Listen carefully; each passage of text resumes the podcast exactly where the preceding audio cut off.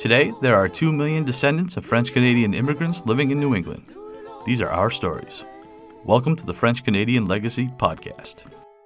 Venez tous jeunes filles et garçons, je vais vous raconter l'histoire de notre immigration ici au USA, de grands aventuriers de pays étrangers. This is the French Canadian Legacy Podcast. I am Jesse Martineau. And today's episode marks yet another first for the French Canadian Legacy Podcast because for the very first time, we are speaking with somebody currently residing in France. So this is actually the first time we've had to navigate a time zone difference, which is kind of fun for us. Uh, Lynn is a blogger and author who has written a book about one of her ancestors. Uh, but Lynn's story herself is actually super interesting. She holds a degree in Russian studies, which is fun, uh, from Mount Holyoke College, a master's degree in modern European history from Rutgers, an MBA from Cal Berkeley, a doctor of education from the University of Massachusetts. Uh, she had a very impressive business career, uh, including time spent as a senior researcher at the Harvard Business School. However, Lynn's life has now taken a new path, documenting the life of Jean Chevalier, a fille du roi which is super cool. And actually, I want to mention Jean's middle name because that's awesome too. Uh, Lynn, welcome to the French Canadian Legacy Podcast. Uh, thank you very much, Jesse. I just want to make one slight correction. Sure, Her name please. is Jeanne. John, I appreciate that. Nice, Jean. Jeanne, right. It was it Marguerite, correct? Yeah, that's Jean right. Marguerite. Jeanne Marguerite Chevalier. Oui. Right. Marguerite, I have because that was my grandmother's name. My dad's mom's name was Marguerite. So I don't come across that very often. So I got excited when I saw that. Uh, Jean Marguerite Chevalier. All right. Thank you for the correction. I appreciate that. But I'd like to start with your personal story. So where are you from? Well, I grew up in Nashua, New Hampshire. Not, uh, well, how, how do we say this? Um, I was not surrounded by my French Canadian relatives the way my cousin was, because my mother was not French speaking. She was um, a Swedish, Irish, Scotch background. Gotcha. And my father was interested in sort of differentiating himself from the French Canadian community. But basically, Nashua, New Hampshire was full of Levesques and full of Sure. French Canadian relatives. Right. Now, why do you think uh, your dad chose to kind of not pass along the language to you? Well, I think it was a little complicated. I think there was, at that point in time, there was a movement to sort of move away from being French Canadian. I mean, there was sort of two groups. Sure. the people who tried to stay keep their french canadian roots like my cousin's family Right. and um, then others who were trying to assimilate into the um, i- the us culture and at that time in nashua new hampshire at least i felt that there or i think the family felt that there was a certain amount of I don't know if you want to call it shame, but it was sort of you were considered to be sort of French second class citizens when you were French Canadian Sure. em- immigrants, immigrants. Right. Right. Right. Right. Um, and it wasn't until later, I grew up in the 40s and 50s, and it wasn't until later when uh, René Levesque, who was a very distant cousin, sort of brought more honor to being French Canadian that I think there was a sort of a revival of an interest in being French Canadian, or a revival of um, uh, pride in Sure. being French Canadian. Uh, so my father, who had grown up speaking French, felt that it was also a sort of a, a, a handicap to have be bilingual at that point in time, which I sort of wished, hey, Dad, I wish I had grown up speaking French, um, Right. but had to do it later in life. Yeah, which I completely understand. It's a very similar story that we've heard from a lot of people. Both both my parents grew up speaking French in the house, but didn't teach me or my sister. Kind of the same kind of thing. Yeah. So again, that was a Manchester story we hear over and over and over again. Um, so it's kind of crazy. But as I mentioned in your bio, uh, you've done a ton of super impressive things. Now, how did life take you to writing Jean's story? Well, I can only say that Jeanne chose me to write her story because in 1992 we were at a family reunion and received a copy of a family tree that took us back 11 generations to Robert Levesque and Jean Chevalier. And at that t- point in time, no, there had been other. There are other stories written about Robert Robert Levesque, Sure. um, but not about Jeanne.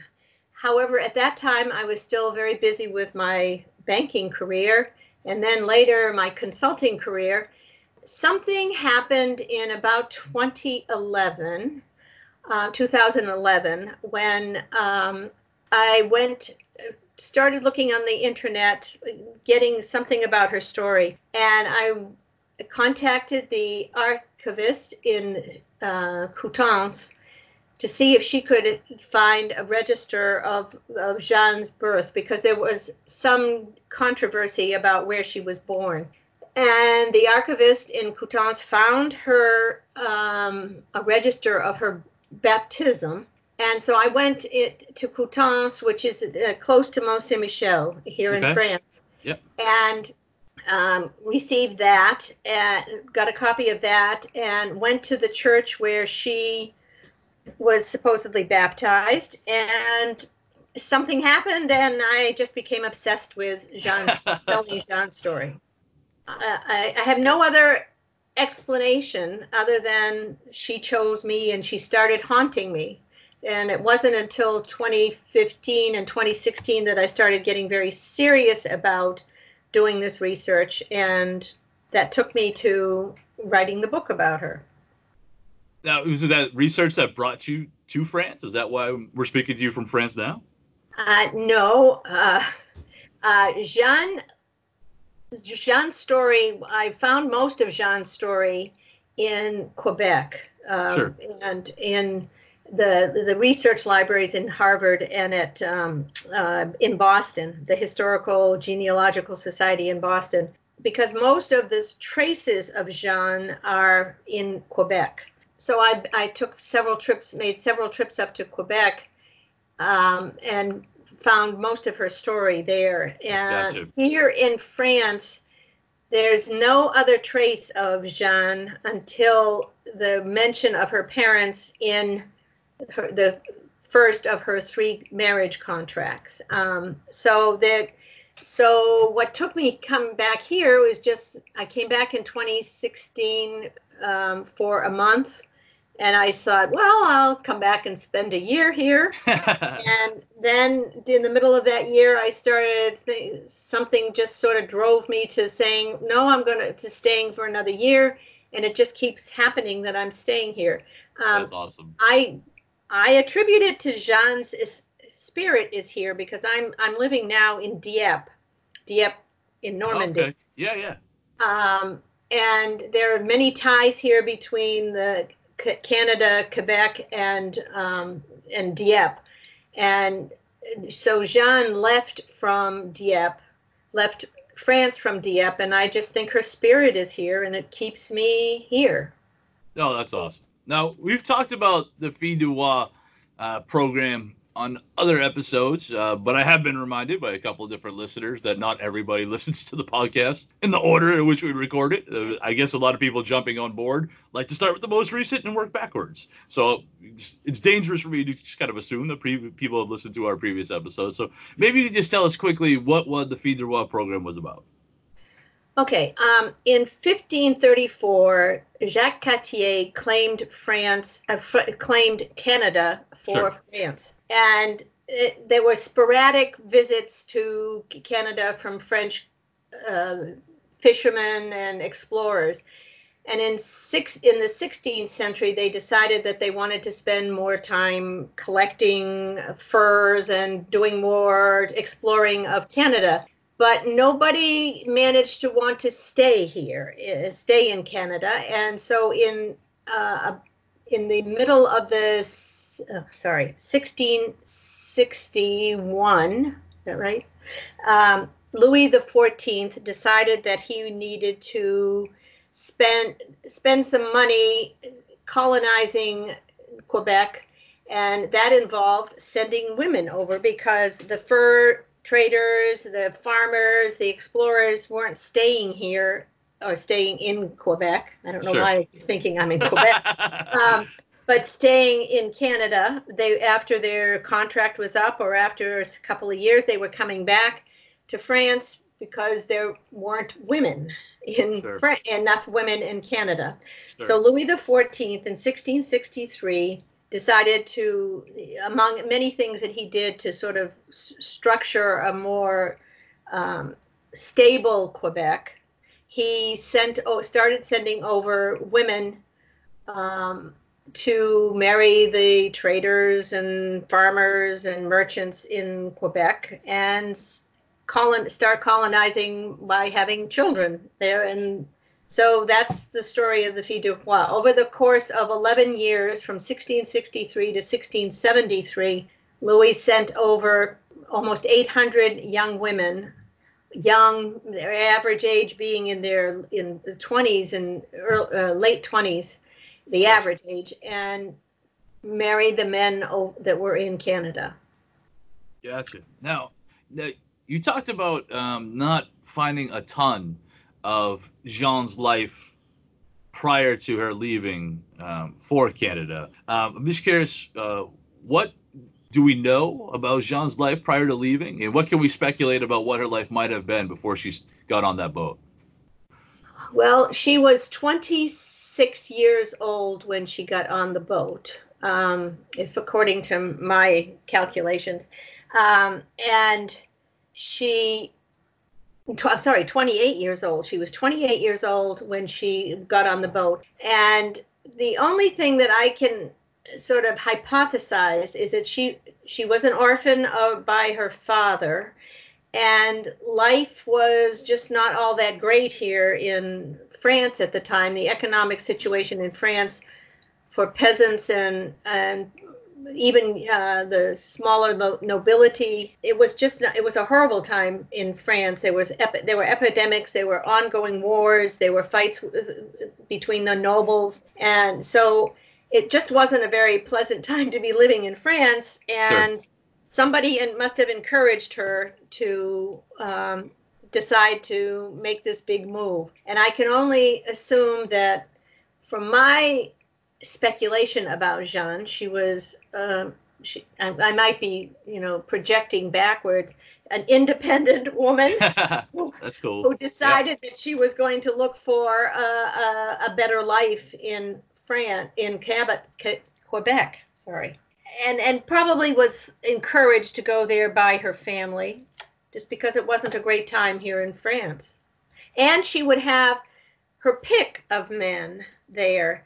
Um, that was not the case here in France. She didn't have a dowry and she couldn't join a convent and she, you know there was it wasn't like she could become a sh- shopkeeper at sure. that point in time in France. So um, the the program, the the Louis the Fourteenth program, um, the Filles du Roi program, gave them passage to Quebec. They he provided them with um, a dowry or a gift and upon their marriage and provided them with some clothes and so it was it wasn't it was a, a big risk but it wasn't the greatest risk in the world because the program had a structure around it when there were women who were protecting them on the boat and there was a, a priest on the boat. Sure. and when they got to quebec they were greeted by administration and um, they got to stay in dormitories for two or three months until they found their husband. So it was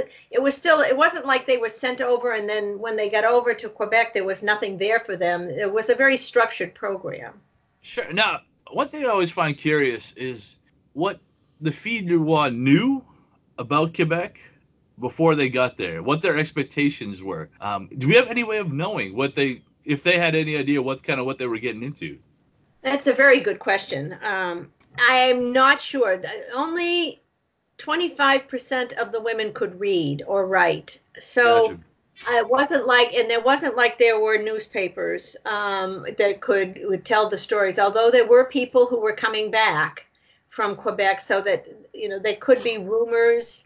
Sure. And I'm sure there were stories that came back, but the stories could also have been a little scary because there were stories about people being killed by Amerindians, uh, Canadian right. Aborig- uh, Aborigines. And so I'm not sure how much of a support those stories gave for their decisions sure. to leave. But, but I'm sure there were rumors, but there was just nothing really official. Although there was some communication between among the religious community because the nuns who went over to found the uh, Hotel Dieu and the Ursuline Academy in Quebec did keep ties with their communities back here, as did Gotcha. the Jesuit priests. Sure.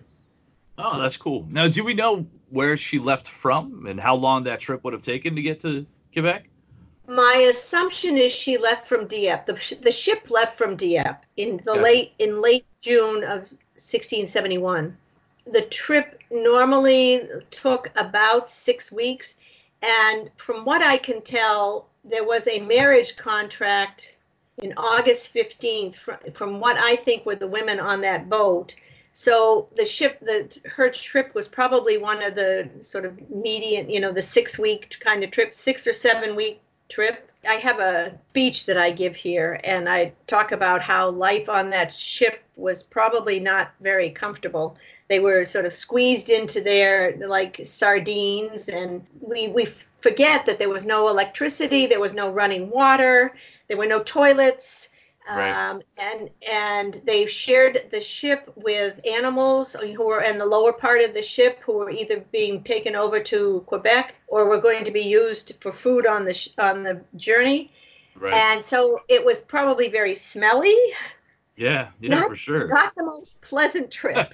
right. No, absolutely. Now, do you have any idea how many uh, Du Roi would have been on one of these ships?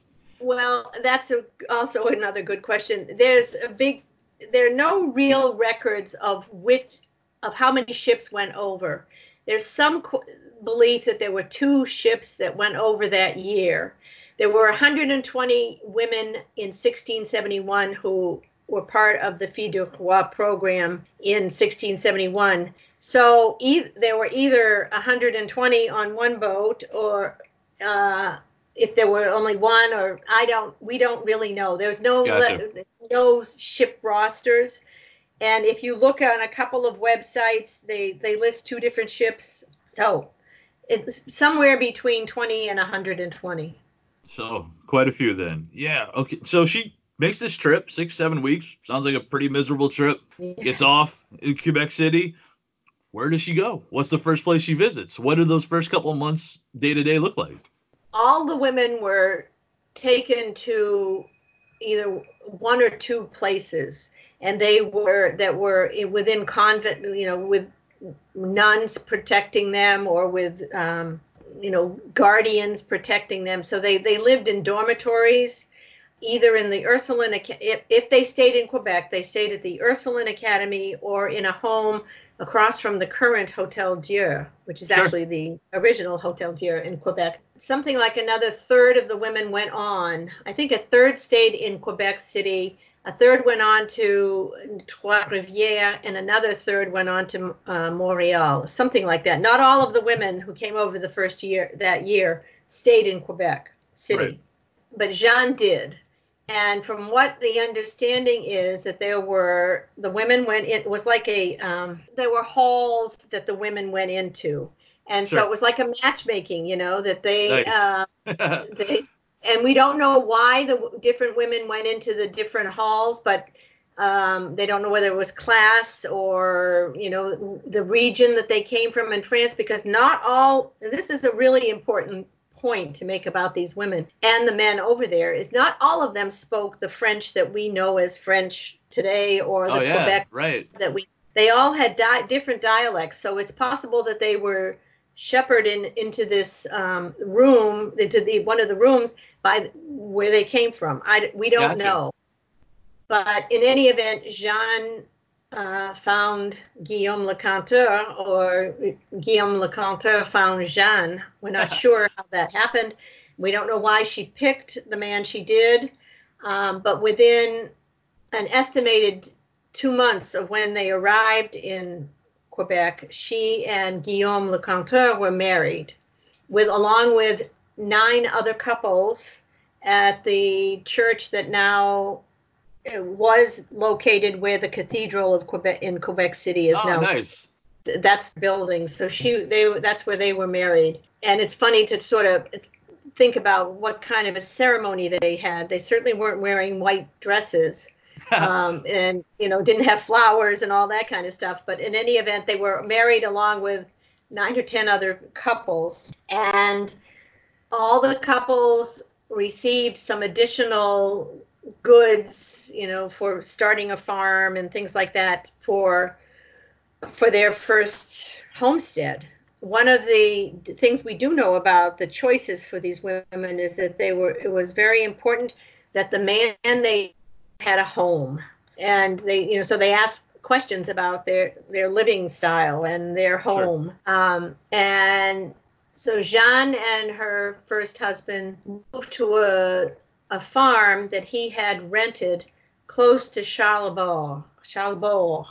I think that's how they pronounce it in Quebec City now. Um, a, a, little suburb of Quebec City. Gotcha. And, but within less than a year, they were moving to another village, L'Ange Gardien, closer to Saint Anne de Beaupré. Okay. And at that point, Jeanne was pregnant. So they lived in L'Ange Gardien for seven years roughly until her husband disappeared. Okay. Well, do, what what would her day to day life have looked like during this first period? Well, that's uh, you know they were married on October. I don't have the date exact. October twenty first, something like that, and they moved directly to their new their farm. Now, remember, this is October in Quebec. Yeah, so absolutely they had to get there very quickly, get the farm, you know, get all their supplies guarded, you know, stored away. Yeah. And they uh, had to bring in whatever they needed to harvest, and because the winter was coming. Sure. So there, and she brought over something like 300 livres, which was the money of the time, worth of goods, of her personal belongings, and I'm assuming that she had sort of some sheets and blankets and things right. like that it, yeah. that she brought over with her. And their first home was probably a one room cabin. Again, no electricity, no running water, you know, and even in the middle of winter, they had to go outside to go to the bathroom. I guess I don't know those. I don't know all those details. Gotcha. Yeah. But she, but she had to learn to cook with new vegetables, cook with new spices, um, the life the life of these women i think has not been described as well as it should be because they were the real pioneers i mean they're the ones who Absolutely. had to figure out how to cook with um, the new new vegetables new fruits new spices new wildlife um, and they had to make do now jeanne as, as far as I know, was a city girl. Right. Um, yeah. And so she wasn't, she had to learn how to bake bread. And, you know, they had to, they used to, from what I understand, they ate a pound of or more of bread a day. So she had to cook this bread, learn how to cook bread quite quickly. Um, so life was not all that easy. Yeah, no, it doesn't sound like it at all. Um, and as you alluded to earlier, um, this is not her last marriage, but how, how what do we know about the end of this first marriage? What details do we have about what happened to her her first husband?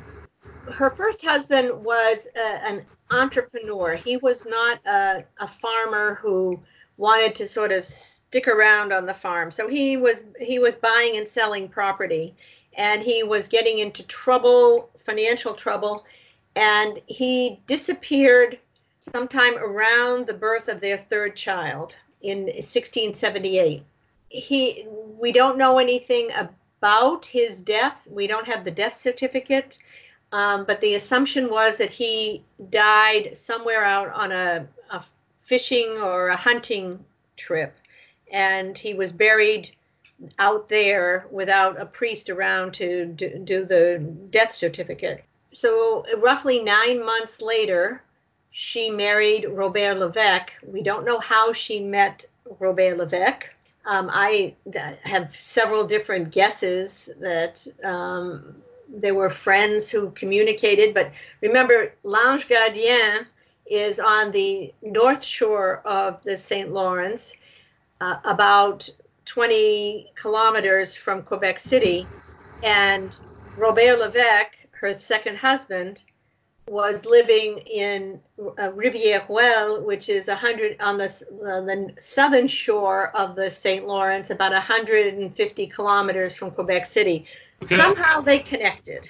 And All right. without you know without telephones without the internet without um, you know newspapers announcing the uh, the availability of a new woman um, or a, man or whatever um, but robert levesque's story is is also interesting. He came over i believe on the same ship as jean and but they he was committed to a three-year contract with the lord whose land that they were going to colonize. And so he had to wait three years before he could even think about getting married so that puts him at 1674 after all the filles de roi have already arrived and most of them were married at that point. So he's looking for a wife presumably.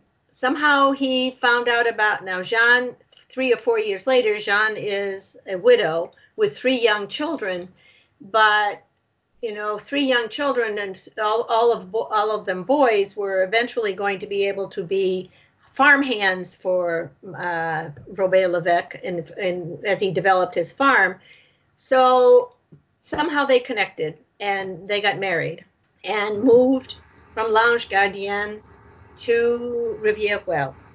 What did Riviere well look like, and how would that have been kind of a different scenario than she had been in when she first settled? That's another really great question, Jesse. Um, L'Ange Gardien was close to Quebec City and was part of the area that a lot of was already fairly settled. And so in L'Ange Gardien, Jean had lots of neighbors. Rivière-Ouelle, there were by the time she arrived there, there were less than 10 families, and they were in the most eastern seigneurie. One of the problems is I'm thinking French and English at the same time. Um, Not a problem. Seigneurie, you know, the the Lord's property, Sure. um, a fief, I guess is what you might call it. It was one of the most eastern of those. In fact, it was the most eastern at that point in time. So um, it's a pretty wild area. Weren't a lot of Amerindians at that point in time around there. They had all sort of moved away. It was wild and not not the same kind of village that she was used to. Gotcha. And so she didn't have neighbors. At, at my estimation at that point is there might have been about five or six other women there at the time, including the Lord's wife. And uh, so Jean arrives in 1679. Eventually, the, the, the place grows, but in eight, 1681, there was a census taken, and there were only 10 families there at the time. Oh, so this would have been by far the most rural place she had ever lived in her entire life. Oh, yeah, most yes, frontier. I would call it almost more than rural, right? Yeah. No, absolutely. Yeah. No. So how long did this marriage last? that marriage lasted 20 years. Um, she had six more children with Robert, um, five boys and one girl. Three of them survived, and of the the children she had had with the sons that she had had with Guillaume, they all died um, before they were able to marry. So she is survived only by three sons. So she had nine children, and only three of them survived her. Oh, that's that's wild. Um, so what brought the end to this marriage?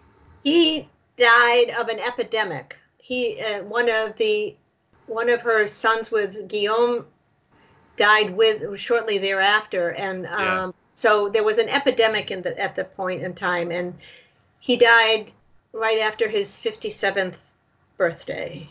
Then she, a year and a half later, she married the Lord. Uh, sort of, I like to think of it as her first marriage was, you know, a sort of a disaster. The second one was a very secure marriage, and then she ended her. Well, she had her third marriage was sort of she found her prince. Oh, there you go. Things Charming. moving up. Now Right. it's funny. Now how how old would she have been at the time of this third marriage? She was 57 at the time. That, according to the register of that that marriage, Um, she was 57 years old at the time, and her husband, Lord Deschamps, was um, 55 years old. Okay, and um, I'm curious. Uh, you would think at 57 she wouldn't necessarily need to remarry. Uh, so, what? Why do you think she went ahead and did that? Ah, there, there again, we have wonderful stories to tell. um, I had a, a fairy tale uh, telling that they he was also on the ship, I believe, w- along with Jeanne and her second and Robert Levesque, Gotcha. and and she could have they could have you know crossed eyes on the the upper deck of the ship.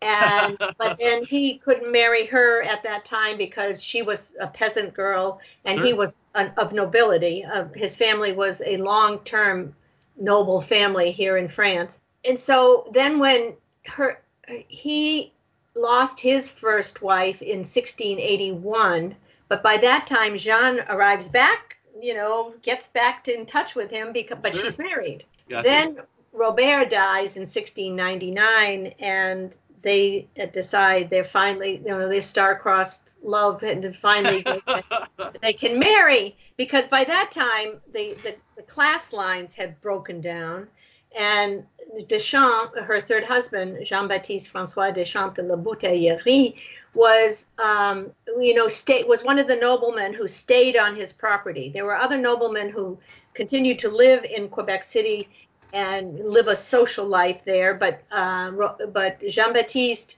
was one of the few who stayed on the property to try to develop the property the way he had promised the king he would do. Sure. Um, so that's the very that's the romantic story. Um, my I have a, a distant relative Ulrich Levesque who has written a book about Robert about Robert Levesque, and his his hypothesis is that Deschamps sold his or gave his manoir, his home, to the church, and he didn't have any place to live at the point in time. Okay. And Jean and Robert had just bought uh, a property. They were quite, you know, enter- enterprising farmers. They just bought another a, pro- a neighboring property that had a home on it.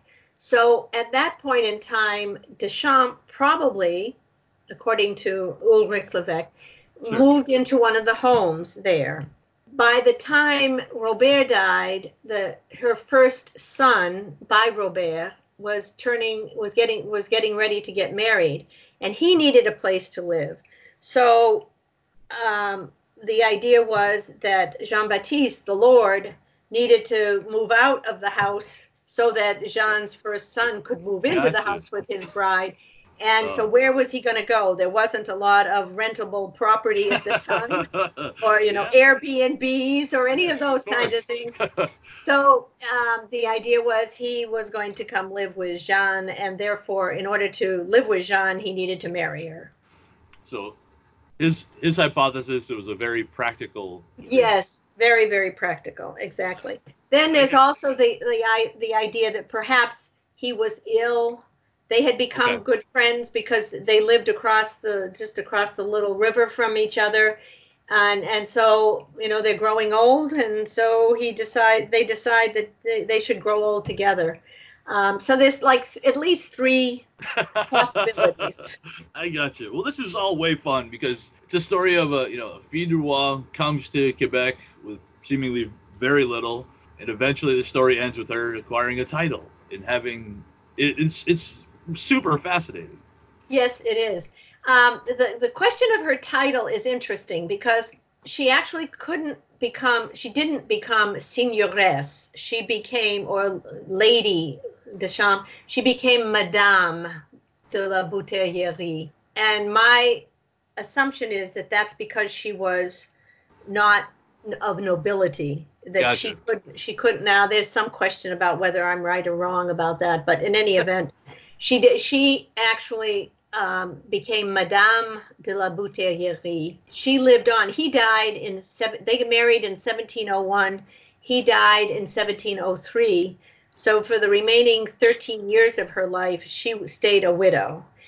Uh, but she stayed in Rivière-Ouelle, and she died in November of 1716, but in 1713 she had a will written, which was quite unusual for women at that time. In fact, even for men at that time. But to find to have a woman having a will was quite unusual.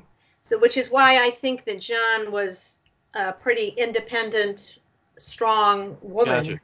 Um, to have done that at the end, um, and she arranged uh, before her third husband died. They had arranged for the division of her property, but she and she needed to be taken care of by one of the sons, and so the property was all taken care of, and but she still had to leave a will in which she left some money to her first goddaughter. And mo- money for masses to be said at eight different churches. About Oh, you know that connected with where she had lived so she had a little bit of money that she wanted to distribute at the end of her life but she was also very conscious about her expenses because she wanted to be buried in the in the most uh, the least expensive way and she wanted to have Okay. mass. She was a good Catholic, and she wanted to have masses said for her. Um, so it's, it's she was a fascinating woman. That's awesome. I think. I think yes.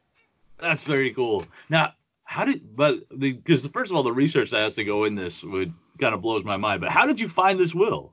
Uh, that's another very interesting story. Um, because Ulrich, who had done the biography of Robert Levesque, had, did not know about the will. I was just, you know, going going through the microfilm Sure. at, at the in Boston at the Historical Genealogical Society, and just managed as I was reeling the the the, films to just catch it on to see it, um, and I just never would have found it if I hadn't been slowly going through the the microfilms Sure. because there was no reference to it until I did find a reference to it later. But um, it was just that was uh, no, it was luck, or it was John John making me stop at that point so that I could see her will. Yes. That is awesome. Well, this is a super interesting story. It's a super interesting book. Uh, this is awesome. So, what are you working on now? Uh, well, I have several projects here. Um, one is I'm spreading the word uh, uh, about Jeanne and the Filles du Roi. The Filles du Roi program in Quebec, in Quebec and Canada is fairly well known. Sure. Um, here in France, it's not as all well, very well known, and it has um, there's some myths about it, you know, and so I'm trying to. I do presentations um, dressed as Jeanne, That's cool. and to spread the word about her life and about the Roi program. So that's one thing. Um, the second thing is I'm trying to do more research on the life of her third husband.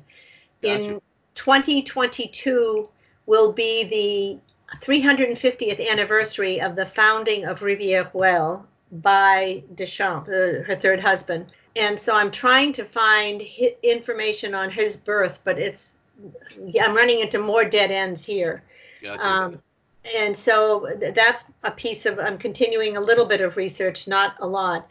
But I'm also in the in my book on Jeanne. Uh, the the book is written as a historical book, um, as best I could with some you know imagination.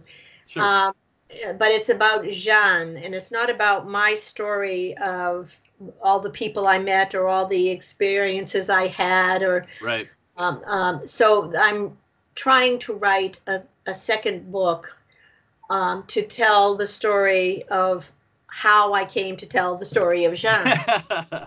yeah, I mean, I have the book in front of me right now. We'll make sure to put a, a link to it. What do you think is the easiest way for people to get a hold of this book? well, if it's uh, available on Amazon.com, Amazon.ca, also Amazon.fr. Nice. So it's available in both English and French.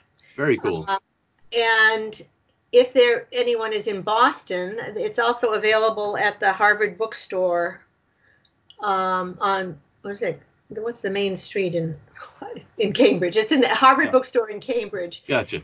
I, those are probably the easiest ways. It's also Awesome. available he, here in Dieppe if they want to come to Dieppe. Yeah, very cool. They're stopping by. That's awesome. Yeah, I get the book in front of me now. It's great. Now, how now how about the blog? And how often do you post on there? I, I assume that keeps active. I've seen. Yeah. Well, yes, I, I try to keep that active, but I'm not as good a blogger as I'm sure you are. Um, I get caught up in, you know, studying French, doing some things, you know, interesting things here in Dieppe. And so I maybe post three, four times a year. It's not frequent. It's enough. Um, it's cool. I mean, you're doing a ton of work. Yeah. Well, thank you. That's awesome. All right. And what is the name of the blog so people can get to it? Uh, it's available on on www.lynnelevesque.com. Important that it's L Y N N E L E V E S Q U E dot com, and so that's it's a the blog is there. Awesome. Well, Lynn, this has been a fun. The story is super interesting. Uh, I learned a ton. We're getting ready for this interview, so I really, really appreciate you coming on. Thank you very much, Lynn. Thank you for the interview, and thank you for your very interesting questions. Now our fathers look at us and sigh with despair to think that everything they love we simply do not share. But the spirit never dies, our culture will survive. Each of us must choose how much to keep alive. Each of us must choose how much to keep alive. Special thanks to Josie Vachon for providing the music. You can find more about her at josievachon.com. This podcast was produced and edited by Mike Campbell. If you have any questions or comments, please email us at fclpodcast at gmail.com. You can also follow us on Facebook, Twitter, and Instagram at FCL Podcast for more information about the topics discussed. If you enjoyed the show, please subscribe and leave us a review on iTunes or wherever you listen to this episode. Malheureux.